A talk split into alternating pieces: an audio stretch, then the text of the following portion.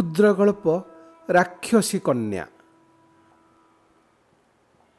ଲେଖକ ମନୋଜ ଦାସ ମୁଁ ପାଠ କରୁଛି ସମୀର ରଞ୍ଜନ ଦାସ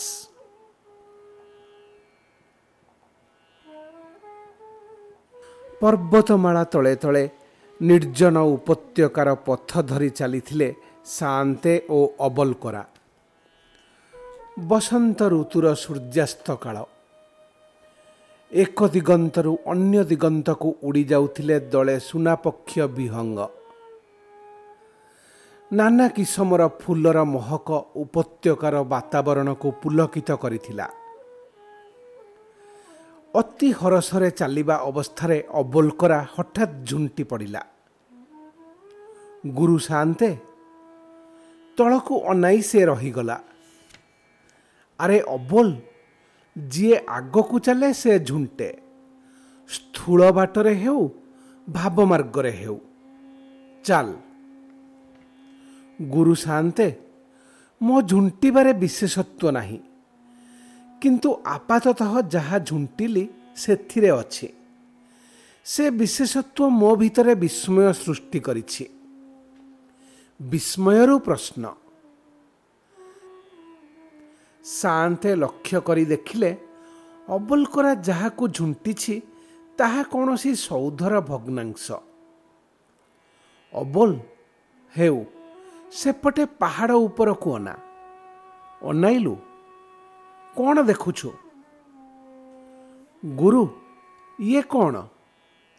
ଇଏ ତ ନାନା ପ୍ରାଚୀନ ସୌଧ ଅଟ୍ଟାଳିକା ରାଶି ରାଶି ଗୃହ ସମ୍ବଳିତ ସହରଟିଏ। କିନ୍ତୁ ମନେ ହୁଏ ଜନଶୂନ୍ୟ ପରିତ୍ୟକ୍ତ ଠିକ୍ ପ୍ରେତପୁରୀ କହିଲେ ଅତ୍ୟୁକ୍ତି ହେବ ନାହିଁ ସେ ସହରରୁ ଖସି ଆସି ତଳେ ପଡ଼ିଥିବା ପଥର ଖଣ୍ଡିଏ ତୋତେ ଖୁମ୍ପି ଦେବାରେ ବିସ୍ମୟ କ'ଣ ଅବୋଲକରା ହସିଲା। ଗୁରୁ ସାନ୍ତେ ଆମ ଗନ୍ତବ୍ୟ ସ୍ଥାନ ଆଉ ଅଧିକ ଦୂର ନୁହେଁ ବୋଲି ଆପଣ କହୁଥିଲେ। ଏଣୁ ଏଠାରେ ଟିକିଏ ବସିଗଲେ କ୍ଷତି ନାହିଁ। କୁହନ୍ତୁ ଏ ବସତିର କାହାଣୀ। ବରଂ ଏ ବସତି ଶୂନ୍ୟ ହେବାର କାହାଣୀ। ଶାନ୍ତଙ୍କୁ ମଧ୍ୟ କ୍ଳାନ୍ତ ଲାଗୁଥିଲା। ତା ଛଡ଼ା ଉପତ୍ୟକାର ସେ ମନୋରମ ନିର୍ଜନ ପରିବେଶରେ ସେ କେତୋଟି ମୁହୂର୍ତ୍ତ ବିତାଇବାକୁ ମନେ କରୁଥିଲେ। ଅତଏବ ସେ ଖଣ୍ଡିଏ ପଥର ଉପରେ ବସି ପଡ଼ିଲେ ତାଙ୍କୁ ସାମ୍ନା କରି ଆଗରେ ଚକା ମାରି ବସିଗଲା ଅବଲକରା। ଶାନ୍ତେ ଗପିଲେ। ବୁଦ୍ଧ ଜାତକରେ ବର୍ଣ୍ଣିତ ଏକ ଘଟଣା ତୋତେ ମାଲୁମ ଅଛି କି ନା ଜାଣେ ନା ଏକଦା ଘଟଣା ଚକ୍ରରେ ବାଧ୍ୟ ହୋଇ ଜଣେ ବ୍ରାହ୍ମଣ ଗୋଟିଏ ରାକ୍ଷସୀକୁ ବିବାହ ହୋଇଥିଲେ। ଲୋକାଳୟଠୁ ଦୂରବର୍ତ୍ତୀ ଏକ ଗୁମ୍ଫାରେ ଥାଏ ରାକ୍ଷସୀ ଓ ତା ମାନବ ସ୍ୱାମୀର ବସବାସ। ରାକ୍ଷସୀଠୁ ଜନ୍ମ ନେଲେ ବୋଧିସତ୍ଵ ବୋଧିସତ୍ଵ ଯେତିକି ବଡ଼ ହେଲେ ତାଙ୍କ ପିତାଙ୍କ ସହ ମାତାଙ୍କ ଚାଲିଚଳନ ଆଚରଣ ଓ ସଂସ୍କୃତିର ଫରକ ସେତିକି ଅଧିକ ମାତ୍ରାରେ ଲକ୍ଷ୍ୟ କଲେ। ଦିନେ ରାକ୍ଷସୀ ମାତା ଗୁମ୍ଫାରେ ନଥିବା ବେଳେ ସେ ପିତାଙ୍କୁ ସେ ବିଷୟରେ ପ୍ରଶ୍ନ କରନ୍ତେ ପିତା ତାଙ୍କୁ ସବୁ କହି ନିଜ ସିଦ୍ଧାନ୍ତ ଜଣାଇଲେ। ପୁତ୍ର ରାକ୍ଷସ ସଂସ୍କୃତି ସହ ତୋର ବା ମୋର ସଂସ୍କୃତିର ଚିର ସହାବସ୍ଥାନ ସମ୍ଭବପର ନୁହେଁ କି ଉଚିତ ନୁହେଁ। ଅତଏବ ଆମେ ଜନପଦକୁ ଚାଲିଯିବା। ଏଠି ତୋର ଭବିଷ୍ୟତ ଅନ୍ଧକାର। ଦିନେ ରାକ୍ଷସୀ ଅପେକ୍ଷାକୃତ ଦୂରକୁ ଯାଇଥିବା ବେଳେ ପିତା ଓ ପୁତ୍ର ସେ ଆରଣ୍ୟକ ଗୁମ୍ଫା ଛାଡ଼ି ପଳାୟନ କଲେ। ପୁତ୍ରକୁ କିଛି ବାଟ କାନ୍ଧରେ ବସାଇ କିଛି ବାଟ ହାତ ଧରି ବାଟ ଚଲାଇ ବ୍ରାହ୍ମଣ ଯାଇ ନଦୀ କୂଳରେ ପହଞ୍ଚିଲେ। ଇତିମଧ୍ୟରେ ରାକ୍ଷସୀ ଫେରି ଆସି ସ୍ୱାମୀ ଓ ପୁତ୍ରଙ୍କୁ ନ ଦେଖି ପାଗଳିନୀ ପ୍ରାୟ ଏଣେ ତେଣେ ଦୌଡ଼ି ଯେତେବେଳେ ନଦୀ କୂଳରେ ପହଞ୍ଚିଲା ସେତେବେଳକୁ ପିତା ଓ ପୁତ୍ର ନଦୀ ପାର ହୋଇସାରିଲେଣି। କ୍ଳାନ୍ତ ରାକ୍ଷସୀ ନଈବାଲି ଉପରେ ପଡ଼ିଗଲା। ଫେରିଆ ପୁଅ ବୋଲି ଥରେ ଦୁଇଥର ସେ ବ୍ୟାକୁଳ ଭାବରେ କହିଥିଲା। କିନ୍ତୁ ସେ ଡାକ ନଦୀବକ୍ଷର ଉତ୍ତାଳ ପବନ ଭେଦ କରି ପିତା ଓ ପୁତ୍ରଙ୍କ କାନରେ ପଡ଼ିଲା କି ନାହିଁ କହିହେବ ନାହିଁ। ଦୁଃଖିନୀ ରାକ୍ଷସୀ ସେଇଠି ମରିଗଲା ବୋଲି କହି ଜାତକ ଏ ବୃତ୍ତାନ୍ତ ଉପରେ ଜବନିକା ଟାଣିଛି କିନ୍ତୁ ପରବର୍ତ୍ତୀ କଥା ହେଲା ଏଇଆ। ରାକ୍ଷସୀ ସେତେବେଳେ ଅନ୍ତଃସତ୍ତ୍ୱ ଥିଲା ଏବଂ ଗୋଟିଏ କନ୍ୟା ସନ୍ତାନ ଜନ୍ମ ଦେଇ ମଲା। ରାକ୍ଷସ ଶିଶୁମାନେ ମଣିଷ ଶିଶୁଙ୍କ ଭଳି ଅସହାୟ ନୁହନ୍ତି। ସେମାନେ ଜନ୍ମ ମାତ୍ରେ ଅଶ୍ୱଶାବକ ଭଳି ତେଜିଆନ ଭାବରେ ଡିଆଁ ଡେଇଁ କରନ୍ତି। ରାକ୍ଷସୀର ମୃତ୍ୟୁ ପରେ ପ୍ରବଳ ବର୍ଷା ଭିତରେ ରାକ୍ଷସୀ କନ୍ୟାଟି ଗୁରୁଣ୍ଡି ଗୁରୁଣ୍ଡି ଯାଇ ଜଣେ ଋଷିଙ୍କ କୁଡ଼ିଆରେ ଉପନୀତ ହେଲା। ନଈରେ ବନ୍ୟା ଆସି କିୟତ୍କ୍ଷଣ ପରେ ତା ମାର ଦେହକୁ ସମୁଦ୍ର ଭିତରକୁ ନେଇ ଚାଲିଗଲା।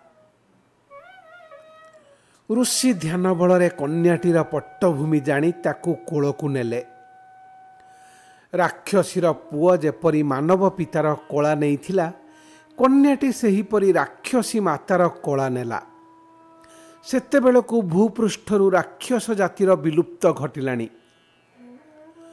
ଅତଏବ ଋଷି କନ୍ୟାଟିକୁ ବଡ଼ ସ୍ନେହରେ ଲାଳନ ପାଳନ କଲେ।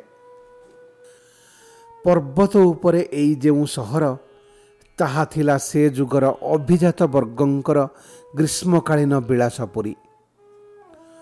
ଅବଶ୍ୟ ଅନେକ ସ୍ଥାୟୀ ଭାବରେ ବି ରହିଥାନ୍ତି। ସେମାନଙ୍କ ଭିତରେ ଥାଏ ବ୍ରତରୂପ ନାମକ ଯୁବକ। ତାର ସଂସାରରେ କେହି ନଥିଲେ। କିନ୍ତୁ ପିତାମାତା ତା ପାଇଁ ରଖିଯାଇଥିଲେ ଘରଦ୍ୱାର ଓ ସେ ଚଳିବା ଭଳି ସମ୍ପତ୍ତି। ବ୍ରତରୂପ ଯେପରି ଧୀର ସ୍ଥିର ସେହିପରି ଭାବୁକ ସେ ବୁଲୁଥାଏ ବନ ପର୍ବତ ଭିତରେ ଥରେ ଥରେ ଆତ୍ମହରା ହୋଇ ସେହିପରି ବୁଲୁଥିବା ସମୟରେ ଦୈବାତ ଦିନେ ସେ ଋଷିଙ୍କ ସହ ତାର ସାକ୍ଷାତ ହୁଏ ତାଙ୍କ ମାଧ୍ୟମରେ ପରିଚୟ ହୁଏ ରାକ୍ଷସୀ କନ୍ୟା ସହ ଋଷି ସେତେବେଳେ ଅତ୍ୟନ୍ତ ବୃଦ୍ଧ ବାପା ଋଷି ବ୍ରତରୂପକୁ କହିଲେ ପୃଥିବୀର ଏହି ଶେଷ ରାକ୍ଷସଟିର ଯତ୍ନ ନେଉଥିବ। ଶେଷ ରାକ୍ଷସୀ? ହଁ ଯେଉଁ ସବୁ ଆତ୍ମା ରାକ୍ଷସ ରାକ୍ଷସୀ ରୂପେ ଜନ୍ମ ନେଇଥିଲେ ବିବର୍ତ୍ତନରେ ସେମାନେ ବହୁ ପ୍ରଗତି ସାଧନ କରି ମୁକ୍ତି ପାଇସାରିଲେଣି। କେହି କେହି ବା ମଣିଷ ରୂପେ ଜନ୍ମ ନେଉଛନ୍ତି। ଏ କନ୍ୟାର ଆତ୍ମା ବି କମ୍ ବିଦଗ୍ଧ ନୁହେଁ ଖାଲି ବୋଧିସତ୍ୱଙ୍କୁ ଭ୍ରାତା ରୂପେ ପାଇବା ଆଶାରେ ଇଏ ଆସିଥିଲା। ଋଷି କହିଲେ ମହାଭାଗ ରାକ୍ଷସ ହେଉ ବା ମଣିଷ ହେଉ ଜଣେ ତ ଆତ୍ମା ମାତ୍ର ନୁହେଁ ଆତ୍ମା ସହ ଥାଏ ଦେହ ମନ ଓ ପ୍ରାଣ। ରାକ୍ଷସ ଜାତିର ଆତ୍ମା ସମୂହ ସିନା ରାକ୍ଷସ ଜନ୍ମର ଆବଶ୍ୟକତାରୁ ମୁକ୍ତି ପାଇଗଲେ ସେମାନଙ୍କ ଦେହ ମନ ଓ ପ୍ରାଣ କଥା କ'ଣ? ବ୍ରତରୂପ ପ୍ରଶ୍ନ କଲେ। ରାକ୍ଷସର ଦେହ ସତ୍ତା ମଣିଷ ତୁଳନାରେ ଅଧିକ ବିଭୂତିବନ୍ତ। ସେ ଦେହ ଇଚ୍ଛାନୁସାରେ ନାନା ରୂପ ନେଇପାରେ ଯାହା ମଣିଷ ପାରେ ନା ରାକ୍ଷସର ପ୍ରାଣ ବଡ଼ ଭୟଙ୍କର। ମନ କିନ୍ତୁ ତୀକ୍ଷ୍ଣ ନୁହେଁ। ଆତ୍ମାମାନଙ୍କଠୁ ବିଚ୍ଛିନ୍ନ ହେବା ଉତ୍ତାରୁ ସେସବୁ ପ୍ରାଣ ଓ ମନ ମଣିଷଙ୍କ ଚେତନାରେ ମିଶିଗଲେ। ମଣିଷର ତୀକ୍ଷ୍ଣ ମନର ସଂଯୋଗରେ ସେସବୁ ରାକ୍ଷସିକ ପ୍ରାଣସତ୍ତା ନାନା କରାମତି ଦେଖାଇବ ଏଣିକି। ବେପାରୀ ରୂପରେ ସେ ନିର୍ବିକାର ଭାବରେ ଘିଅ ଲହୁଣୀ ସହ ସାପ ଓ ଗୋଧିର ଚର୍ବି ମିଶାଇବ ବୈଜ୍ଞାନିକ ଭାବରେ ମଣିଷକୁ କଲବଲ କରି ମାରିବାର ନାନା ସୂକ୍ଷ୍ମ ଉପାୟ ବାହାର କରିବ ରାଜନୀତିକ ଭାବରେ ରାଜ୍ୟ ଛାରଖାର ହୋଇଗଲେ ବି ସେ ରାବଣ ଭଳି ନିଜ ଅହଙ୍ଗରେ ଅଟଳ ରହିବ ଅତଏବ ହେ ଯୁବକ ରାକ୍ଷସ ଜାତିର ଭୂମିକା ମଣିଷ ଅଧିକ ସଫଳ ଭାବରେ ତୁଲାଇବା ଦୃଷ୍ଟିରୁ ରାକ୍ଷସ ଜାତିର ଅସ୍ତିତ୍ୱ ରହିବ ନାହିଁ। ବ୍ରତ ରୂପ ସହ ଏ କଥାବାର୍ତ୍ତାର ଅଳ୍ପ ଦିନ ପରେ ଋଷିଙ୍କର ନିର୍ବାଣ ପ୍ରାପ୍ତି ହେଲା। ରାକ୍ଷସୀ କନ୍ୟା ପ୍ରତି ସେତେବେଳେ ବ୍ରତ ରୂପର ପ୍ରଚୁର ସ୍ନେହ ଜାତ ହୋଇଥାଏ। ସେ ତାକୁ ଲୋକାଳୟକୁ ଆଣିବାକୁ ଆଗ୍ରହୀ ଥାଏ। କିନ୍ତୁ ସାହସ କରୁନଥାଏ। ସେ ଚିନ୍ତା କରି ଦେଖିଲା ଯଦି କୌଣସି ବିବେକୀ ଯୁବକ କନ୍ୟାଟିର ପାଣି ଗ୍ରହଣ କରେ ତେବେ କନ୍ୟାଟି ନିରାପଦ ରହିବା ସଙ୍ଗେ ସଙ୍ଗେ ରାକ୍ଷସ ରକ୍ତ ପୂରାପୂରି ଅବଲୁପ୍ତ ନ ହୋଇ ତା ସନ୍ତାନ ସନ୍ତତିଙ୍କ ଧମନୀରେ ବଳବତ୍ତର ରହିବ। ଗୋଟିଏ ବିପନ୍ନ ଜାତିର ଧାରା କିଛି କାଳ ବଜାୟ ରହିପାରିବା ଉତ୍ତମ ନିଶ୍ଚୟ। ବ୍ରତରୂପ ପ୍ରଥମେ ସହରରେ ଜଣେ ବିପ୍ଳବବାଦୀ ପ୍ରଗତିଶୀଳ ଯୁବନେତାଙ୍କୁ ରାକ୍ଷସ କନ୍ୟା ସହ ବିବାହ ପ୍ରସ୍ତାବ ଦିଅନ୍ତେ। ପ୍ରଗତିଶୀଳଙ୍କ ମୁଖମଣ୍ଡଳ ଗୋଳିଆ ପାଣିରେ ତାର ପ୍ରତିବିମ୍ବ ଭଳି ମ୍ଳାନ ଦେଖାଗଲା। ବ୍ରତରୂପ ଅନୁକମ୍ପାବଶତଃ ସେ ପ୍ରସ୍ତାବର ପୁନରାବୃତ୍ତି କଲେ ନାହିଁ। ଦ୍ୱିତୀୟରେ ଗ୍ରୀଷ୍ମକାଳ ବିତାଇବା ନିମନ୍ତେ ସେ ପାର୍ବତ୍ୟ ସହରକୁ ଆସିଥିବା ଜଣେ ସୁଜନ ସମ୍ଭ୍ରାନ୍ତ ଯୁବକକୁ ବ୍ରତରୂପ ସେ ପ୍ରସ୍ତାବ ଦିଅନ୍ତେ। କଣ୍ଠସ୍ୱର ମଧୁର କରି ସେ ଯୁବକ ପ୍ରଶ୍ନ କଲେ କେତେ ଯୌତୁକ ମିଳିବ? ବ୍ରତରୂପ ଯେତେବେଳେ କହିଲେ କି ଏ ପ୍ରଶ୍ନର ସଠିକ୍ ଉତ୍ତର ଦେବାକୁ ସେ ଅକ୍ଷମ ସେତେବେଳେ ସମ୍ଭ୍ରାନ୍ତ ଯୁବକ ଅନ୍ୟମନସ୍କ ହୋଇଗଲେ। ତୃତୀୟରେ ବ୍ରତରୂପ ଜଣେ ସୁଦର୍ଶନ କଳାକାରଙ୍କୁ ବିବାହ ପ୍ରସ୍ତାବ ଦିଅନ୍ତେ ସେ କହିଲେ ଯେ ଜଣେ ନର୍ତ୍ତକୀ ବିବାହ କରିବା ତାଙ୍କର ବାସନା। ଯେତେବେଳେ ବ୍ରତରୂପ କହିଲେ ଯେ ଆବଶ୍ୟକୀୟ ଶିକ୍ଷା ଲାଭ କଲେ ତାଙ୍କ ପ୍ରସ୍ତାବିତ କନ୍ୟା ନୃତ୍ୟ କରିପାରିବ ସେତେବେଳେ ସୁଦର୍ଶନ କଳାକାର ରାକ୍ଷସୀ ପୁଣି ନୃତ୍ୟ କରିବ ବୋଲି କହି ଏଡ଼େ ପ୍ରବଳ ହାସ୍ୟରୋଳ କଲେ ଯେ ସେ ତାହା ସମ୍ବରଣ କରିବା ପୂର୍ବରୁ ବ୍ରତରୂପ ବାହାରି ଚାଲିଗଲେ। ଏହାପରେ ଜଣେ ଯୁବକ ଭୂସ୍ୱାମୀଙ୍କୁ ବ୍ରତରୂପ ବିବାହ ପ୍ରସ୍ତାବ ଦିଅନ୍ତେ। ସେ ଉତ୍ସାହରେ କହିଲେ କି ସେ ରାକ୍ଷସୀ ସହ ବିବାହ କରିବା ପାଇଁ ଅବଶ୍ୟ ପ୍ରସ୍ତୁତ ନୁହନ୍ତି। ତେବେ ଅପ୍ସରାଟିଏ ପାଇଲେ ସେ ଖୁସି ହେବେ। ବ୍ରତ ରୂପ ସେଭଳି କୌଣସି ପ୍ରସ୍ତାବ ଆଣିପାରିଲେ ସେ ତାକୁ ଘଟକ ରୂପେ ପୁରସ୍କୃତ କରିବେ। ହଠାତ୍ ଦିନେ ବ୍ରତ ରୂପ ଘୋଷଣା କଲେ କି ସେ ସ୍ୱୟଂ ରାକ୍ଷସୀ କନ୍ୟାକୁ ବିବାହ ହେବେ ଏବଂ ଅରଣ୍ୟ ଭିତରେ ଗାନ୍ଧର୍ବ ରୀତିରେ ସେ ଅନୁଷ୍ଠାନ ସମାପିତ ହେବା ଉତ୍ତାରୁ ସ୍ୱଗୃହକୁ କନ୍ୟାୟନ କରିବେ। ସହରବାସୀମାନେ ସ୍ତମ୍ଭୀଭୂତ ହେଲେ ଏବଂ ଯେଉଁଦିନ ବରକନ୍ୟା ସହରରେ ପ୍ରବେଶ କରିବେ ତହିଁ ପୂର୍ବଦିନ ସମସ୍ତେ ଯତ୍ପର ନାସ୍ତି କିଂକର୍ତ୍ତବ୍ୟ ବିମୂଢ଼ ଦେଖାଗଲେ। ସହରର ମୁରବୀ ସଂଘ ଗୋଟିଏ ଜରୁରୀ ବୈଠକରେ ଏ ବିବାହ ବିରୋଧରେ ସର୍ବସମ୍ମତିକ୍ରମେ ପ୍ରସ୍ତାବ ଗ୍ରହଣ କଲାବେଳକୁ ଯୁବକ ଅରଣ୍ୟ ଭିତରକୁ ଚାଲିଗଲେଣି। ରାକ୍ଷସୀ ଆସି କିଭଳି ଆଚରଣ କରିବ? ସେ ଭୟଙ୍କରୀକୁ ଦେଖି କୋମଳମତୀ ଶିଶୁବର୍ଗଙ୍କ ପ୍ରତିକ୍ରିୟା କ'ଣ ହେବ? ପ୍ରେମ ଓ ଅନୁରାଗ ଉପରେ ଅନେକ ସୁନ୍ଦର ସ୍ୱପ୍ନୀଳ ଶବ୍ଦମାନ ଆୟତ୍ତ କରିଥିବା ଅଭିଜାତ ତରୁଣୀମାନଙ୍କ ଆଗରେ ଅନ୍ୟ ଏକ ସୂକ୍ଷ୍ମ ସମସ୍ୟା ଦେଖାଗଲା। ଜଣେ ରାକ୍ଷସୀ ଆସି ସେହିମାନଙ୍କ ଭଳି ନାରୀତ୍ୱ ଜାହିର କରିବ ଏହାଫଳରେ ସମାଜରେ ନାରୀତ୍ୱର ଲାଳିତ୍ୟ ରହସ୍ୟମୟତା ଇତ୍ୟାଦିର ମର୍ଯ୍ୟାଦା କେତେ ଦୂର ଅକ୍ଷୁର୍ଣ୍ଣ ରହିବ? ରାକ୍ଷସୀ ସହର ଉପକଣ୍ଠରେ ପହଞ୍ଚି ହାଉଁ ମାଉଁ ଖାଉଁ ଆରମ୍ଭ କରିଦେଲେ। ତାହାର ପ୍ରତିରୋଧ ନିମନ୍ତେ ଅନେକ ଅସ୍ତ୍ରଶସ୍ତ୍ର ଧରି ପ୍ରସ୍ତୁତ ରହିଲେ। କିନ୍ତୁ ଅବଶେଷରେ ଯେତେବେଳେ ସୂର୍ଯ୍ୟାସ୍ତ ମୁହୂର୍ତ୍ତରେ ବ୍ରତରୂପଙ୍କ ସହ କନ୍ୟାଟି ଆସି ସହରରେ ପ୍ରବେଶ କଲା ସେତେବେଳେ ବାକ୍ସ୍ଫୂର୍ତ୍ତି ତ ଦୂରର କଥା। କାହାରି ଚିନ୍ତା ସ୍ଫୂର୍ତ୍ତି ମଧ୍ୟ ହେଲା ନାହିଁ। ଇଏ ପୁଣି ରାକ୍ଷସୀ। ଦେବକନ୍ୟା ଭଳି ଅପୂର୍ବ ସୁନ୍ଦରୀ। ତାର ସଲ୍ଲଜ ପଦପାତରେ ସତେ ଅବା ସେ ପଥର ଖଣ୍ଡମାନ ପୁଷ୍ପମୟ ହୋଇ ଉଠୁଥିଲେ। ତାର ସସମ୍ଭ୍ରମ ମୃଦୁ ହସରେ ସତେଅବା ମଲ୍ଲି ଓ ଚମ୍ପାର ତୋଫାନ ବହି ଯାଉଥିଲା ତାର ଚାହାଣୀରେ ସତେଅବା ନିଜକୁ ନିରର୍ଥକ ମନେକରି ଆକାଶରୁ ସତେକ ନକ୍ଷତ୍ର ଖସି ପଡ଼ିବେ? ବରକନ୍ୟାଙ୍କୁ ମଣିମୁକ୍ତା ବୋଝେଇ ଯୋଡ଼ିଏ ଶଗଡ଼ ଅନୁସରଣ କରୁଥିଲେ। ବହୁ ଯୁଗ ପରେ ସମ୍ବାଦପତ୍ର ନାମକ ବସ୍ତୁର ଆବିର୍ଭାବ ଘଟିବ। ସେତେବେଳେ ସମ୍ବାଦପତ୍ର ନଥିଲା କିନ୍ତୁ ସାମ୍ବାଦିକ ଥିଲେ। ଯେତେବେଳେ ଅନ୍ୟମାନେ ଅଚଳ ଆବାକ୍ ସେତେବେଳେ ଜଣେ ସାମ୍ବାଦିକ କେଇ ପାଦ ଆଗକୁ ଯାଇ ବ୍ରତରୂପଙ୍କୁ ପଚାରିଲେ ଇଏ କ'ଣ? ଆପଣ ପରା ରାକ୍ଷସୀ କନ୍ୟା ବିବାହ ହେଉଥିଲେ? ମର୍ତ୍ତ୍ୟର ସମସ୍ତ ରାଜକନ୍ୟାଙ୍କ ସୌନ୍ଦର୍ଯ୍ୟ ଏକତ୍ର କଲେ ବି ତ ଏହାଙ୍କ ସୌନ୍ଦର୍ଯ୍ୟ ତରାଜୁରେ ଭାରି ହେବ। ବ୍ରତରୂପ ହସି ଦେଇ କହିଲେ ଆପଣମାନେ ଏତେ ପୋଥି ପୁରାଣ ପଢ଼ିଛନ୍ତି। ରାକ୍ଷସ ରାକ୍ଷସୀମାନେ ଯେ ମାୟାବୀ ତଥା ଇଚ୍ଛାରୂପୀ ଏତକ ମନେ ନାହିଁ।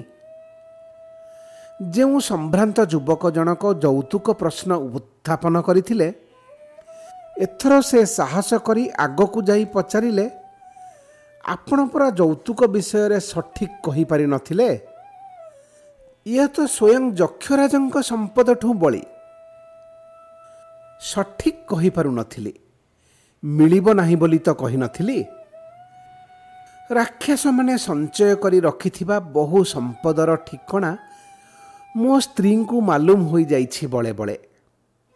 ବ୍ରତରୂପ କହିଲେ।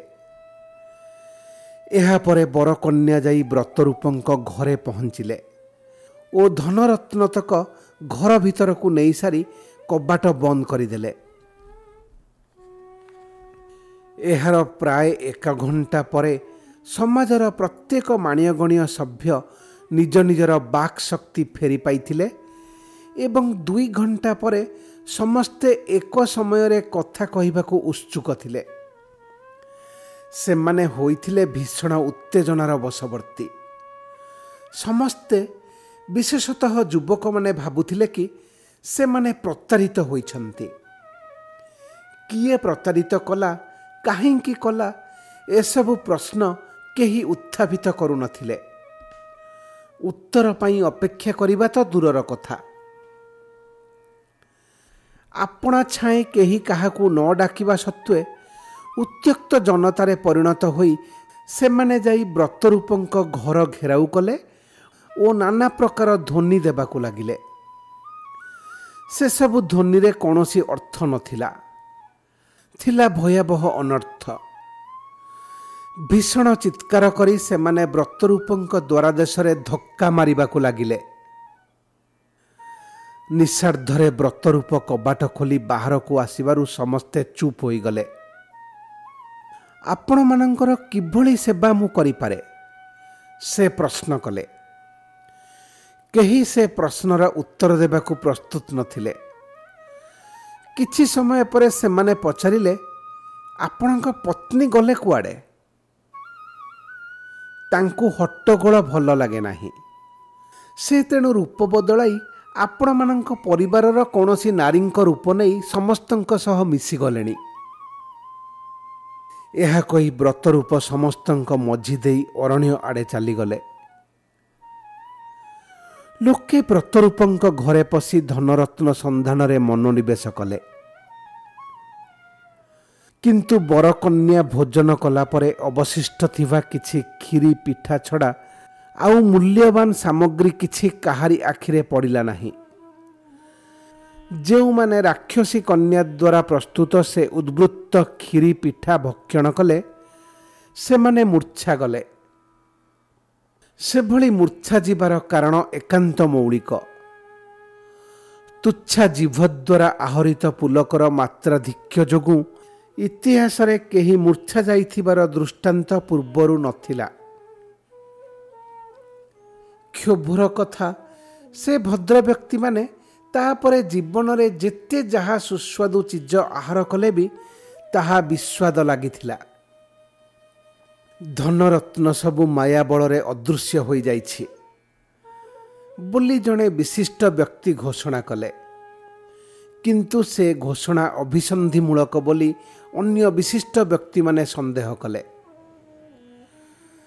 ସେମାନଙ୍କ ଭିତରେ ପାଟିଗୋଳ କ୍ରମେ ମାଡ଼ଗୋଳରେ ପହଞ୍ଚିଲା ଏବଂ ତାହା ହେଲା ସ୍ଥାୟୀ ଶତ୍ରୁତାରେ ପରିଣତ। ସହରର ସାଧାରଣ ଲୋକେ କୌଣସି ନା କୌଣସି ବିଶିଷ୍ଟ ଲୋକଙ୍କ ଶିବିରରେ ଯୋଗ ଦେବା ଦୃଷ୍ଟିରୁ ସାରା ସହର ଗୋଟିଏ ପାରସ୍ପରିକ ଶତ୍ରୁପୁଞ୍ଜରେ ପରିଣତ ହେଲା। କିନ୍ତୁ ତାହାଠୁ ଅଧିକ ଗୁରୁତର ପ୍ରମାଦ ଦେଖାଦେଲା ପ୍ରତି ଘରେ ଘରେ ଘର ଭିତରେ। ରାକ୍ଷସୀ କନ୍ୟା କେଉଁ ନାରୀର ରୂପ ନେଲା? ଜଣକୁ ଭକ୍ଷଣ କରି ସିନା ତା ରୂପ ନେଇଥିବ? କିଏ ସେ ଗୃହିଣୀ ରୂପୀ ରାକ୍ଷସୀ? ଭୀଷଣ ସନ୍ଦେହର ବିଷୟରେ ପ୍ରତି ଗୃହର ବାତାବରଣ ତିକ୍ତ ହେଲା। ସହରର ଶ୍ରୀ ତୁଟିଗଲା। ନୂଆ କେହି ସେଠାକୁ ଆସିଲେ ନାହିଁ ଶତ୍ରୁତା ଓ ସନ୍ଦେହର ସେ ରାଜ୍ୟକୁ ଯିଏ ପାରିଲା ସିଏ ଦୂରେଇ ରହିଲା ଅନ୍ୟମାନେ ପରସ୍ପର ସହ କନ୍ଦଳ ଓ ପରସ୍ପର ପ୍ରତିଶୋଧରେ କ୍ରମେ ଶେଷ ହୋଇଗଲେ। ହାୟ ଅବୋଲକରା ଦୁଃଖ ପ୍ରକାଶ କଲା। ତେଣେ ରାକ୍ଷସୀ କନ୍ୟା ଓ ବ୍ରତରୂପ ନିବିଡ଼ ଅରଣ୍ୟ ଭିତରେ ତପସ୍ୟା କରି ରହିଲେ ଶେଷ ଯାଏ। ଆହା ଅବଲୋକରା ଅରଣ୍ୟ ଓ ମହାଶୂନ୍ୟର ଅନ୍ତର୍ବର୍ତ୍ତୀ ଅଞ୍ଚଳକୁ ଚାହିଁ ନମସ୍କାର କଲା।